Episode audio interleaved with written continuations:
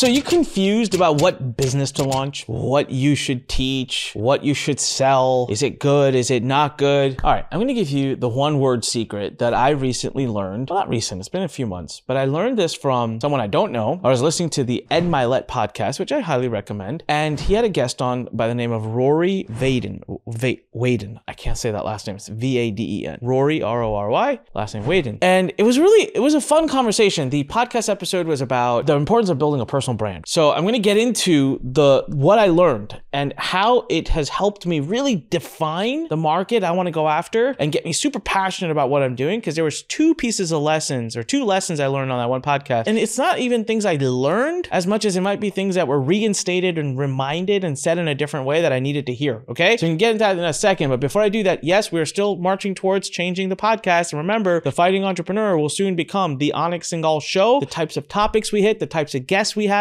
it's all about to transform. Also, you're about to see a massive blitz on social media. I'm coming for you with lots of value and lots of content. It's gonna be fun. It's gonna be a project we do over the next few months, and you're gonna get a chance to watch behind the scenes. So all of this is coming soon. My goal, not my declaration, but my goal is to change the podcast over in December at some point, which will mark exactly four years for the fighting entrepreneur, and we will bless it and let it go. All right. So anikpodcast.com. And if you're watching on YouTube right now, smash that subscribe button, leave a comment, click like. And if you're on an audio podcast, please make sure to subscribe and leave us a great review. All right. So now let's talk about the one thing I get asked the most, and it's the worst question you could be asking if you want to be an entrepreneur. I get asked this all the time, and it's really frustrating. What should I sell? What the heck if I know? Anik, what business should I launch? The heck if I know? Like, okay, this is as ludicrous as the following. Are you ready? I run into you on the street, I walk up to you, and I'm like, Hey Matt, what should I be for my career? What should I study at college? What kind of job should I take? You can ask anybody. I'll tell you what, go to your freaking cousin, go to your friend and say, hey, what kind of job should I take? And they would look at you and give you the weirdest eyes. I get asked this by students who to me are strangers, right? Like I don't know anything about them. At least your friend might be like, oh, you're good at computers. You should work with computers. But I'll get asked this all the time. I'm like, I don't know you at all. I have no idea. Or the best is, well, Anik, what business are you doing? Or what business is so and so doing? I'll just do that. That's like me walking up to a random person and say, What do you do for a living? And they're like, Well, I'm a neurosurgeon. Great, I'll do that. So,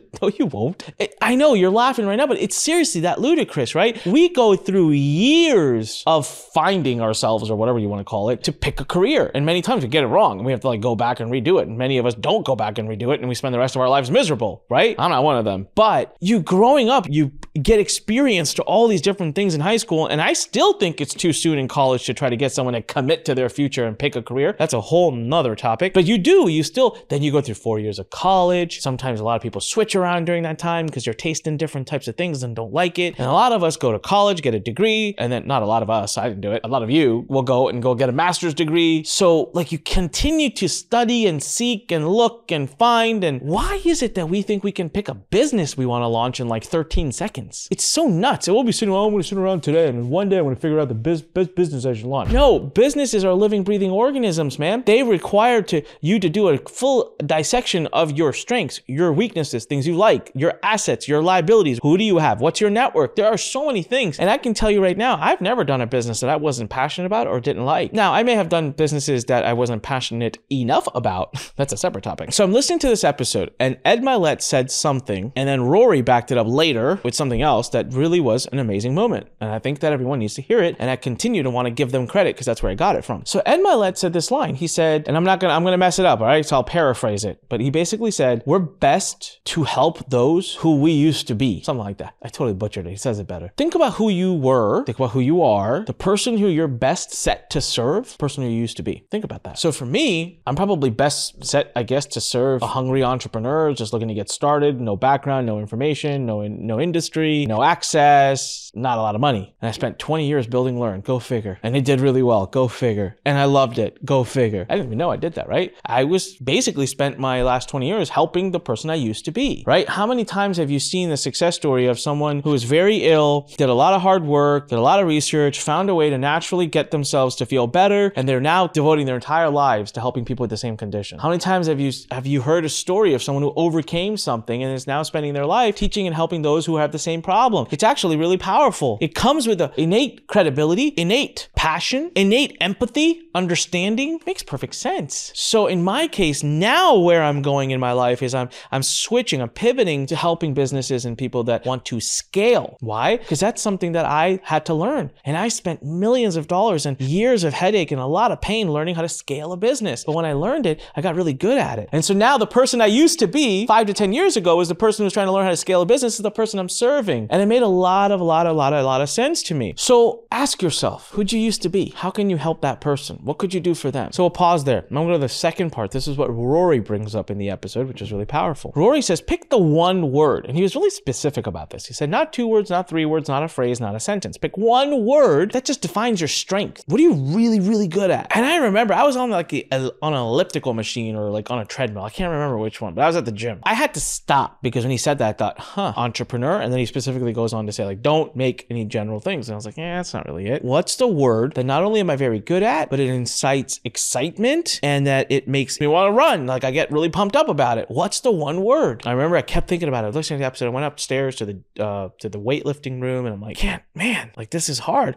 And I think that was what was so brilliant about the exercise. Right? It was hard. It wasn't necessarily easy. And then it it came to me. I, I already gave the word to you earlier, by the way, in this episode, but it came to me. I said the word is scale. That's it. It gets me pumped, gets me excited. I'm damn good at it. And there isn't enough information, if much at all, out there about it. And there's a lot of people that want to learn it. So they talk about defining your market in that episode too, which was the probably the hardest thing I've had to do. Because in my head, I'm like, well, if I'm only going to teach people to scale their business, that means I need to find people that already have this type of business. Man, there can't be that many of these people out there. You know what I'm learning in the last few months that I decided to make that effort to literally just devote myself to that market is there are tons of people like that out there, tons and tons. And when I talk to them using the words like scale and, and I talk to them the way I wish someone talked to me five to 10 years ago, their eyes light up, their ears perk up, they're excited, and they're, well, ready to buy. The exercise I want to give you today is I just want you to go away from this episode thinking about who did you used to be that you could serve today? And what's the one word that defines a strength and passion of yours that you feel like you could really make the core word around the business and servicing that you offer? Powerful stuff. I hope it I hope it really helps you. And again, you can go ahead and see the original episode. Go look up Ed Mylett, Rory Wade, and um, I think they've only done the one episode, but basically it's called like the importance of building a personal brand or something like that. You can hear the whole episode. All right. This is Anik Singal reminding you when life pushes you, stand straight, smile, push it the heck back. Click subscribe, click the like button, leave me a comment. Come on. And if you're on an audio platform, make sure you hit subscribe there too. Leave us a great review. Help this podcast start climbing back up those rankings. All right. Remember, just a few weeks away from when it'll be the Anik Singal show. Talk to you guys soon. Love you. Take care. Be safe. Keep fighting for those dreams. Talk to you later. Thanks for listening to The Fighting Entrepreneur with your host, Anik Singal.